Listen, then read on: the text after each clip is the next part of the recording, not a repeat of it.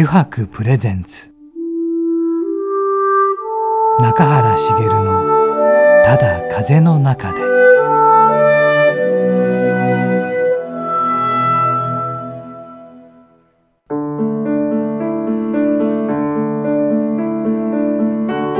皆さんこんにちは、声優の中原茂です。中原茂のただ風の中で、今回もですね、横浜駅から徒歩10分ほどのところにあります湯泊横浜本店よりお送りしてまいります。そしてですね、もう一方相棒といいますか、グラデーションで見せるレザーブランド湯泊代表の中垣智弘さんです。この二人で今日もお送りしていきます。ね、中垣くん、またよろしく、はい、今日もよろしくお願いします。お願いします。さて、今回のゲストなんですがね、前回に引き続きYouTuber グループデンジャラス赤鬼のリーダーなきまさんです。それではね、中垣くん、はい、早速なきまさんに話を聞いていきましょうね、はい、湯泊の革製品は日常品でありながら小さなアート作品である。日々の暮らしに彩りを。レザーブランド湯泊。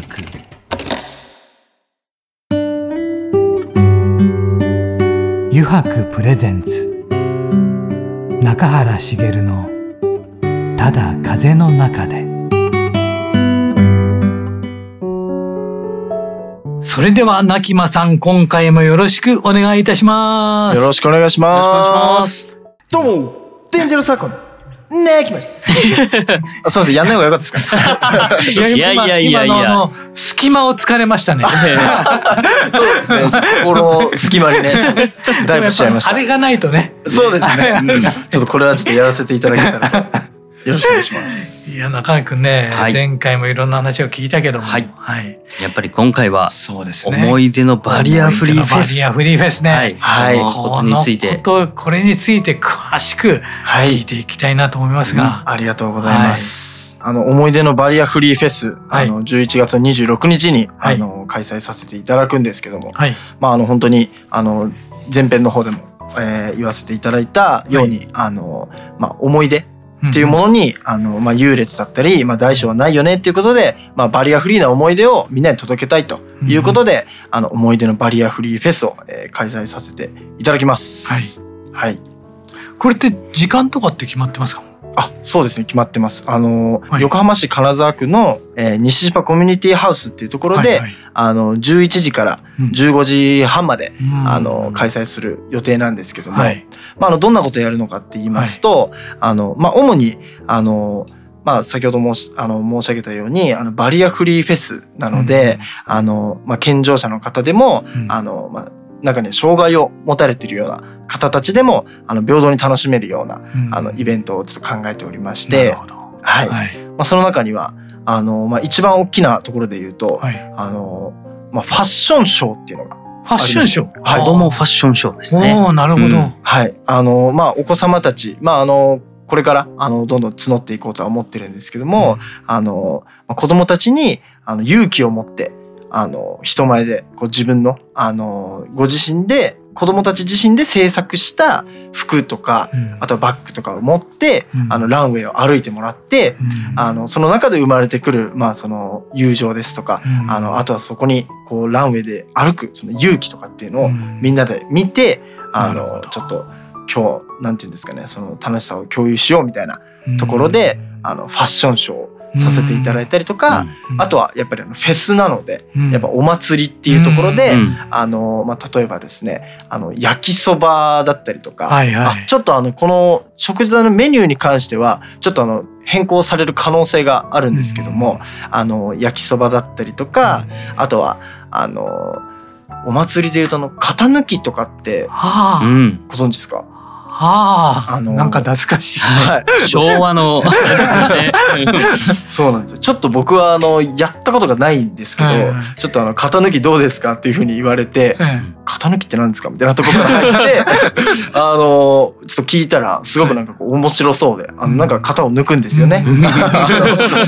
すごく面白そうだったんでぜひ取り入れたいなというところで、なるほど、ね、はい、そういった中でもなんかこう、まあ、健常者の方でも障害を持たれている方でも、みんななんかこう楽しめる、美味しく楽しめたりまあ、経験として楽しくできるようなものを、できたらと思っております、はい、お祭りっていいですね。そうですね。お祭りってなんかお祭りって聞くだけで楽しくなりますよね。そうですね。本当になんていうんですかね、やっぱちっちゃい頃からお祭りってなんかこうみんなの心に必ずあるじゃないですか。そうなんですよね。そうですよね。でそれでいてまあ、例えば障害を持たれてる方でも、そうじゃなくても大人でも子供でもみんな好きじゃないですか、やっぱりお祭りって。なんでやっぱお祭り自体がそもそもバリアフリーっていうか、思い出のバリアフリーだなっていうところもあったんで、これをまあくっつけて思い出のバリアフリーフェスっていうことで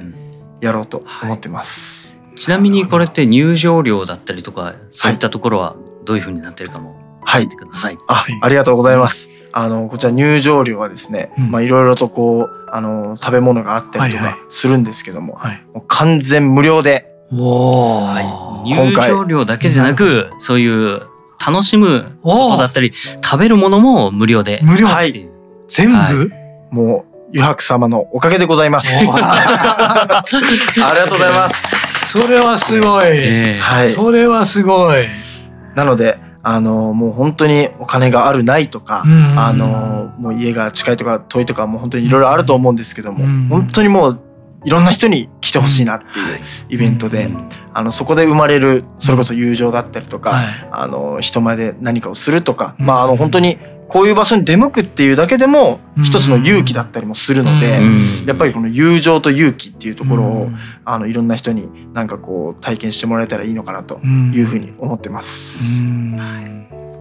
すごいですね。でもまあここへ来るまではいろいろあったわけですよね。いろいろありすぎましたよね。最初から話させてもらうと、まずはまあ先週も話したんですけど、昨年うちのチャリティーセールがありまして、それの一部の売り上げを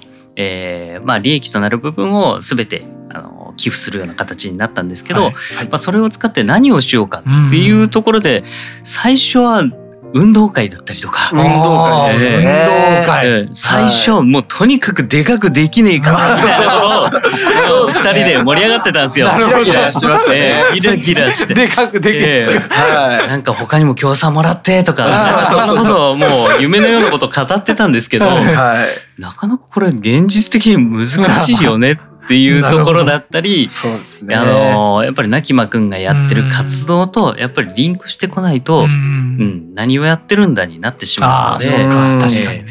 そこでもう本当に出た案だったら何があったっけ、他に。そうですね、ランニングみたいな、ランニング企画みたいなのもありましたし、なんかこうみんなで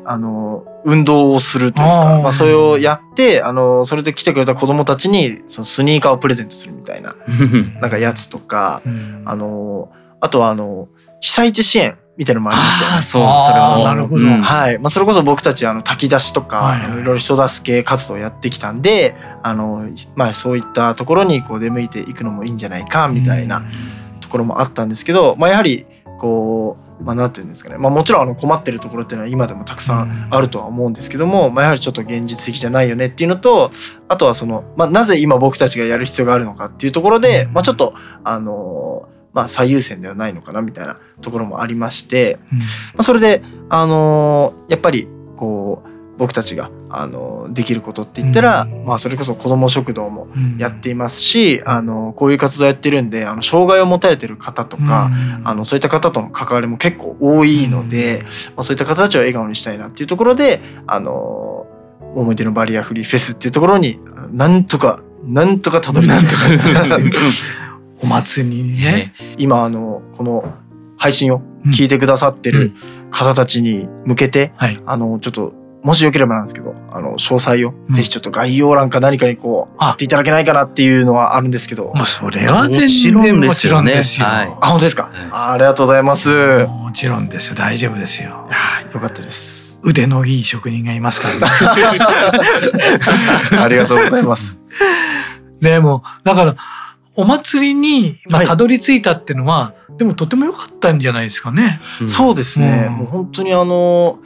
運動会とか例えばもうやっちゃおうぜって感じで会場とか借りちゃったりしたら、もうすごいことになってましたよね、多分。全く人が集まらなかったりとか、そういうことにもなりかねないと。そうですね。やっぱりなんか楽に来られるっていうのが最高ですよね。どんな人でも楽な気持ちでね、行けるみたいなのは。そうですね。やっぱそこのなんかこう、なんていうんですかね、僕たち割とどんな活動やってても、みんなにっていうのは結構あって、特定のこの人とかここだけにっていうのはあんまり今までなくてですね。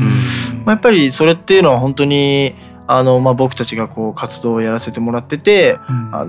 思うのはやっぱ本当に孤独っていうものが、やっぱりその一番、やっぱこう人をなんかこうなんですか悲しい気持ちにさせてしまうんじゃないかなっていうのがあるんで、なんかこう疎外感だとか、なんかこう特有の何かこう集まりみたいな感じのちょっとこう作ってしまうと、やっぱり僕たちの良さとはちょっと違うのかなっていうような気がしてて、なので今回も、もちろん子どもたちに楽しんでほしいなっていうのが大前提なんですけど、そうじゃなくても大人も子どもも、あとは障害を持たれている方たちもぜひ来てほしいなっていうので、今回はこういう形のお祭りになりました。はい。で、最初はやっぱり大きくやりたいって言ってたんだけども、やっぱり経験値が自分たちにまだないので、そこは最初は小さく、でそこから少しずつ大きくして毎年だったりできるようにやっていければなっていうところでね、落ち着いたんですけど、はい。もう本当に。ちょっとこう夢ばっかり最初見てたんでそうですね、たまたまちょっと行ったイベント、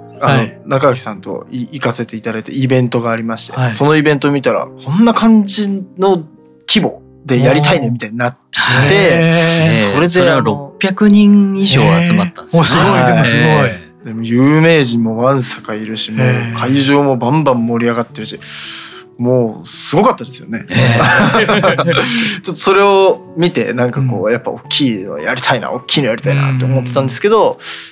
やっぱりまだ何も伴ってないので、やっぱ小さいところをコツコツと始めていければなと思います。はい。あと協力してくれるね、ラナンシーさんという。はい。そうなんです。この思い出のバリアフリーフェスの実行委員として、ラナンシーさんっていう芸能事務所の方たちが参加してくださいまして、実際に当日もそのラナンシーさん所属のアーティストの方たちがステージでパフォーマンスをしてくださるということで、もうめちゃくちゃ今から楽しみなんですけど、なので本当にそのなんていうんですかね、もちろんその美味しいとか見ててわーみたいなのもあるんですけど、やっぱこうパフォーマンスをこう見て聞いて、こう五感で楽しんでもらうみたいなところもすごく楽しいイベントになるのかなっていうのは思ってます。でもそういうねところが出てくるってのは嬉しいですね。そうですね。本当に活動する中で、こうどんどんご縁がつながって、その皆さんとなんかこう一つのことをできるっていうのは、本当に中垣さんと中原さんの関係じゃないですけど、なんかこうそうご縁っていいなっていう感じはしますよね。はい。でも着実にね、そういうのが広がってるってことですよね。そうですね。今回こういう形でやらせていただけることにまず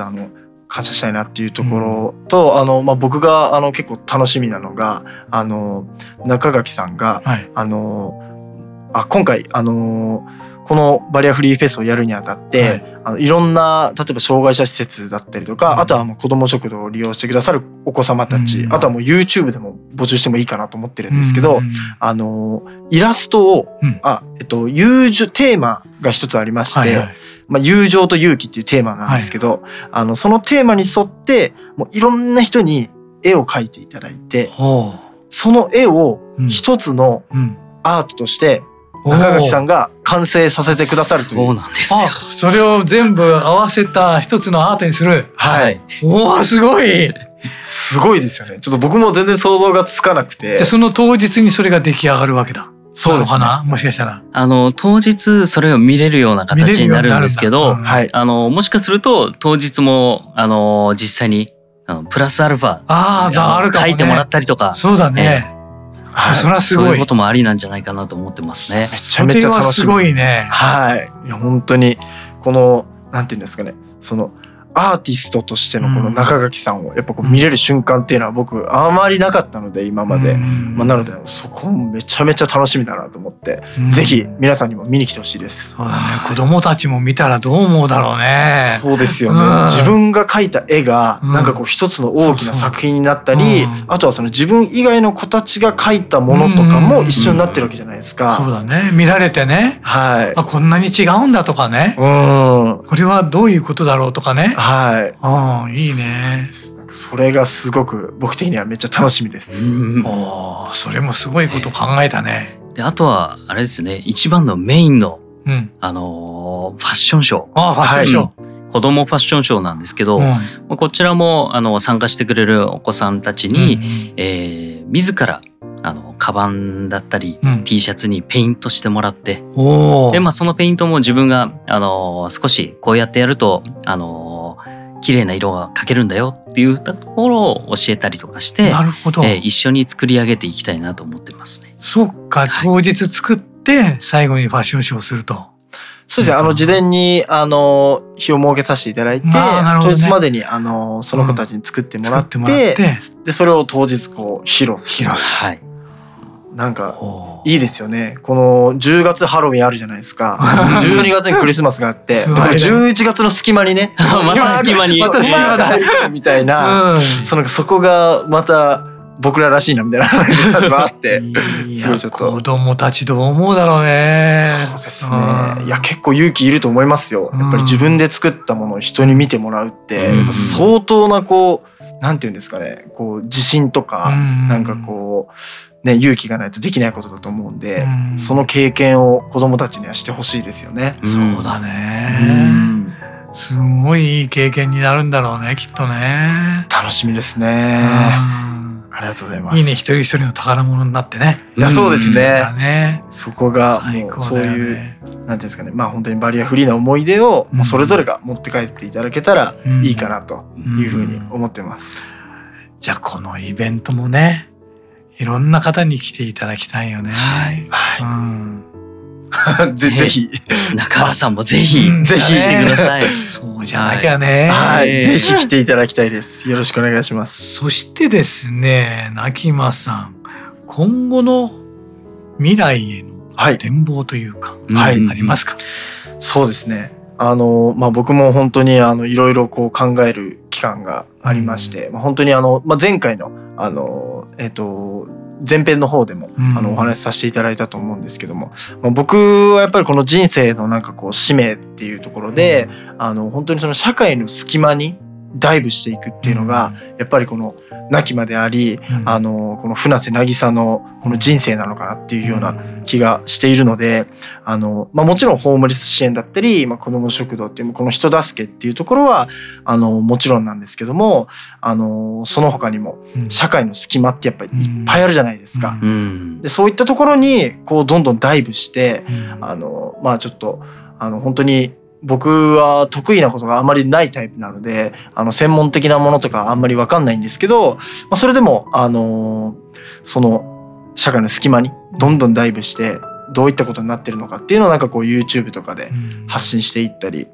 あとはやっぱり隙間っていうと本当にビジネスとかにもなんかこうつながるものがあると思っていて、やっぱり結局ビジネスとかってもなんかこう隙間じゃないですか。もうすでにある大きなサービスとか商品のところに自分たちがどういうものを作ったらそこに入り込めるかとか、どういうサービスを作ったら多くの人に利用してもらえるかっていうなんかこう隙間探しみたいなこう意味合いもちょっとあると思っていて、まあなので今後はもちろん YouTuber デンジャラス赤鬼としてのまあ社会の隙間にダイブっていうのももちろんなんですけど、やっぱり会社経営者としてもどんどん社会の隙間にダイブしたなんかこうなんていうんですかね、ビジネスをなんかこうできたらいいのかなっていうふうに思ってます。で僕は本当にそのなんていうんですかね、やっぱり YouTube を見てくださってる皆さんからするとそのホームレス支援の部分がすごい強いと思うんで、うん、ホームレス支援をすごくこう心の底からやりたいとか、なんかそういう人生を望んでる人間だと思われていると思うんですけど、まあ、実際はもちろんホームレス支援も今後も続けていくっていうのは前提なんですけど、そうではなくてやっぱり僕はその社会のいろんな隙間にこうダイブしてまあ、そのビジネスを広げていったりとか、あとはその実際に本当にその社会の隙間で困ってる人たちを助けることで、それが本当にビジネスになるんだったら一番いいと思うんですよね。うん、まあ、なのでその隙間をやっぱ探し続けたいなっていうのが今後の展望ですね。なるほどね、隙間をね、なるほど、はい、うん、そうですね、いろんな隙間がね、はい、現れるとね。そうですね、なんかそれを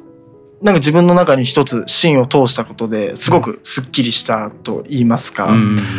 っぱり今まではこう YouTube でなんかこうなんかどうすればバズるかなとか、なんかこういろいろ探しながらホームレス支援に出会ったりとか、うん、そういう中でじゃあ路上生活者の方たちを、まあ、そのどういうふうにすれば救えるかなとかっていうのもまあ、行政だったり民間のサポートの隙間をこう探しながらいろいろ考えていったりとか、うん、っていうのをやらせていただく中で、まあ、この本当に社会の隙間に飛び込んでいくっていうなんかこう人生だなっていうのがすごく自分の中で腑に落ちてるので、うん、やっぱり社会の隙間、ここにどんどん飛び込んでいきたいなっていう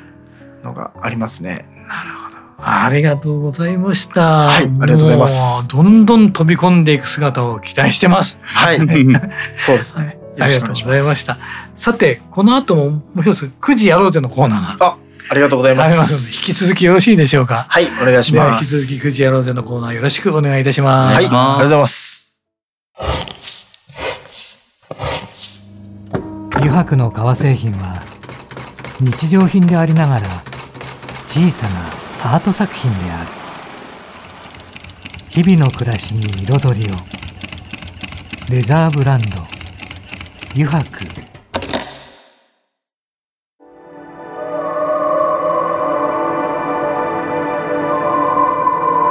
油白プレゼンツ、中原茂のただ風の中で。さて、ここからの時間はですね、9時に書かれた質問に沿ってゲストの方とトークをしていこうと思います。9時やろうぜのコーナーです。鳴間さん、またこちらに9時がありますから引いていただけますでしょうか。はい、ありがとうございます。はい、さあ、何が出るかな。はい、お願いします。何が出るかな。じゃん。あ、ご自身にとってのプチ贅沢といえば何ですか。プチ贅沢といえば何ですか。いいですね。それはですね、はい、僕ビールが好きなんですよね。お、うんうん、お、はい、もう飲みに行ってもビールしか飲まないんですよ。もうビール一辺倒。そうですね、はい、もうビールのみなので、はい、もう本当に炊き出しとか、はい、帰ってくるの本当に12時とかちょっと過ぎるぐらいになるんで、はい、もうそういうの終わって、はい、もうビールの500ミリリットルぐらいのやつあるじゃないですか、はい、ロング缶か、ロング缶を買って飲むっていう、それがもう好きなんですよね。その中でも好きなのってあります？あ、ビールの中でもですか。ありがとうございます。札幌黒ラベルが僕好きで。渋いじゃないですか。本当ですか。渋いですかこれ。あ、そうなんだ。そうですね、もうスーパードライも好きなんですけど、なんかわかんないですけど札幌黒ラベルが好きなんですよね。なるほど、はい、ありがとうございます。はい、もう一問お願いできますか。はい、なるほどね。星になれ。はい、丸くなるな、星になれ。なるほど、さすが。あ、次の質問ですがね、どこか行ってみたい海外はありますか。あ、行ってみたい海外ですね。はい、まあ、これはちょっと行ってみたいのテンションがちょっと普通の人と違うような気がするんですけど、うん、今すごくメディアとかでも話題になってるアメリカのフィラデルフィアっていう場所に今すごく行ってみたいと思っていて、まあ、ちょっとすごくなんていうんですかね、まあ治安のよろしくない地域といいますか、で本当に日本のメディアが取材に行って、もうその街ではゾンビが歩いてるぞみたいな、なんかそういう例え方をされて、なんかこう、本当に何て言うんですかね、そういう手を出しちゃいけないものに手を出して本当に廃人のようになってしまってる方たちっていうのがすごくいらっしゃるっていう場所があるっていうふうにメディアで見まして、で本当に僕も日本でこうホームレス支援やってる中で、横浜の寿町とか、行って、そこはもう本当にとんでもない場所だみたいな言い回しをされていて、実際に行ってみると、確かに日本の他の地域とはちょっと雰囲気違うなっていうのは思うんですよね。でもその日じゃなかったんで、その映像を見た時に、でもう本当に治安が悪い場所なんで、そんな旅行とかそんなテンションで行けるような場所ではないんですけど、やっぱりそのなんていうんですかね、その現状を実際に見に行ってどんな風になってるのかっていうのはちょっと気になりますね。なるほどね、気になるってことですね。気になります。なんかそういう意味では本当に行ってみたいというか、危険かもしれないですけど、ですね。もし行けたら、そうですね。じゃあまたお願いできますか。はい。じゃじゃん。今度は何が出るかな。よ。あ、なきまさんにとって横浜とはどんな街ですか？そうですね、横浜とはっていうところなんですけど、そうですね、僕出身というか生まれは平塚っていうところで、本当に同じ神奈川県の、海の方というか、湘南の方になるんですけど、やっぱりこの横浜の街っていうのはなんかこうなんていうんですかね、安心感がすごくありまして、僕は地元が平塚の方で、高校までその茅ヶ崎ぐらいまで高校は茅ヶ崎の高校に行っていたんですけど、大学から都内に行くようになりまして、それはなんでかというと、都内に憧れがあって、都内に行けば定期があるじゃないですか。だからできるだけ都内に近いところに行きたいみたいなのもありまして、そういうのでちょっと都内の学校を選んだんですけど、やっぱ都内に行ってみると、都内はどっちかっていうと憧れみたいなところもあったんですよね。やっぱりそのいろんな流行りの最先端のものがあるし、やっぱりこう都内行きたいなとか、いう気持ちはあったんですけど、なんかその中でも横浜って都内と同じようなものがあったりするんですけど、なんかこうせわしなくないっていうか、なんかどっか落ち着いてる、なんか一本入ればちょっと普通に住宅街があるようなところとかもありますし、でなんかそんな感じで、なんか横浜といえば安心できる場所みたいな、便利なんだけどすごく自分のなんかこう故郷に近いような感覚もあるっていう、で安心感があります。安心感、はい。ありがとうございました。はい、でももう一枚お願いします。安心感、横浜。はい。じゃあお願いします。じゃじゃんじゃじゃん、中垣チャンス来たよ。はい、来ましたね。じゃあですね、好きなことをバンバン、ここ1年間で、さっき、楽しかったこと、最近楽しかったことっていうか良かったこと聞いたんで、逆にここ1年間で最も辛かった出来事って。辛かった出来事、そうですね、何からかな。やっぱり僕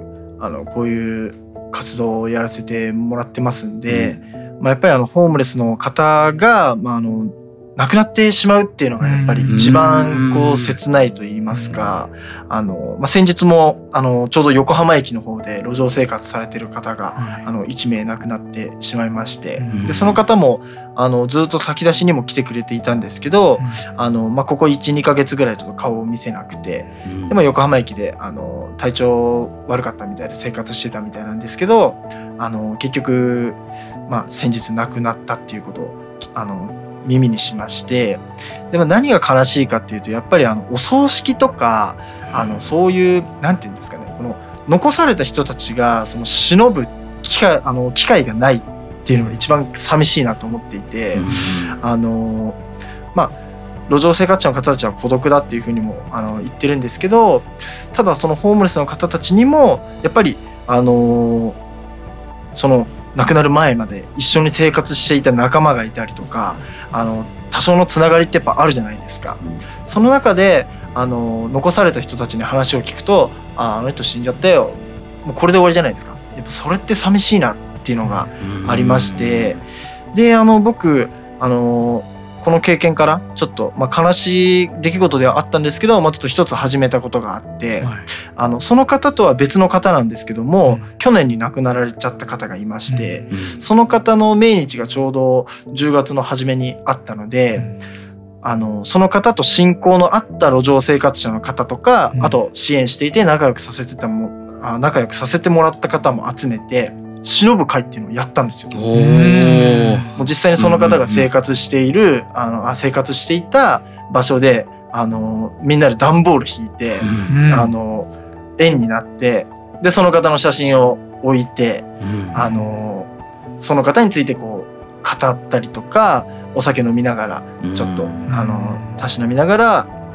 なんかこうその方との思い出を振り返ったりとかで、僕たちは支援する側でしたけど、やっぱ路上生活者の方たちはずっと一緒にいた方もいるんで、うん、そこではなかなか聞けない話が聞けたりとか、うん、そういうことがあって、うん、でやっぱあの人はいい人だったよなとかっていうのをなんかこうみんなで話すみたいな。へー、そういうこともやったんですね。やりました。それがすごく楽しくて、なんていうんですかね、もし自分が死んだ時には、うん、なんかお葬式にはいっぱい人が来てほしいなって思うタイプなんですよ。なんかこうあいつこうだったよなとか、こういう感じだったよなみたいな、なんかこうみんなで話してほしいなって思うタイプなんで、なんかこの映像を、空からその方が見てくれていたらすごくなんかこう嬉しいなって思ってくれるかなっていうふうにちょっと思いましたね。思ってくれてるでしょう。そうだといいですけどね。はい、ありがとうございました。富士やローゼのコーナーもいろいろ語っていただきましたが、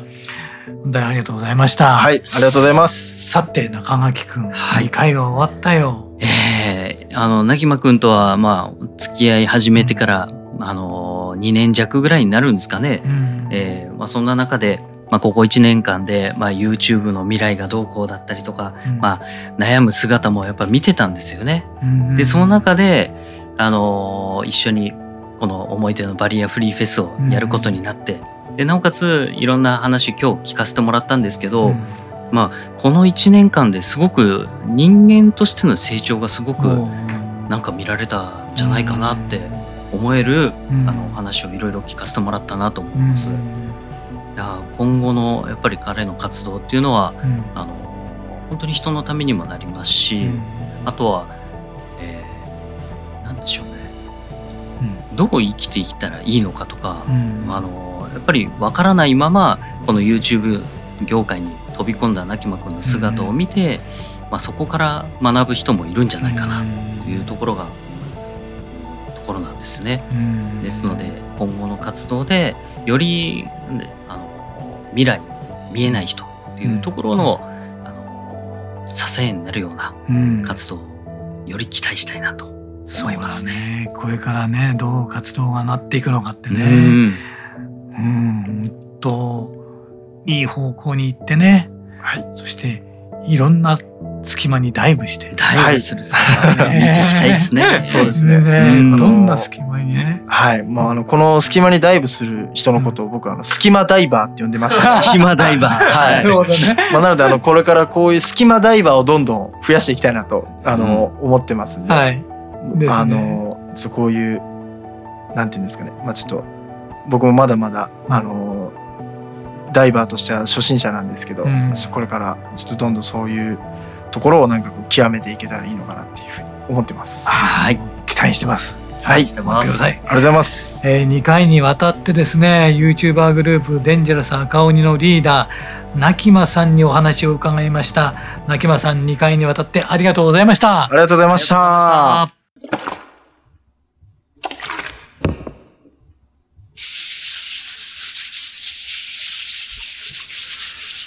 湯泊独自の手染めのグラデーションは川に新たな命を吹き込む。色とりどりの空の情景、青く深い海。誰もが感動するあの一瞬を閉じ込める。レザーブランド油白。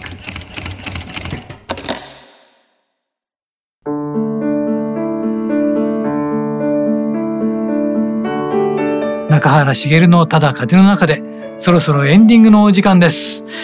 中原くん終わったね、2週目、はい、いい話聞きましたね。聞いたね。これから彼のまた未来も楽しみだね、はい、そしてですね、やはり最後にもう一度ですね、フェスのねお知らせをしたいと思います。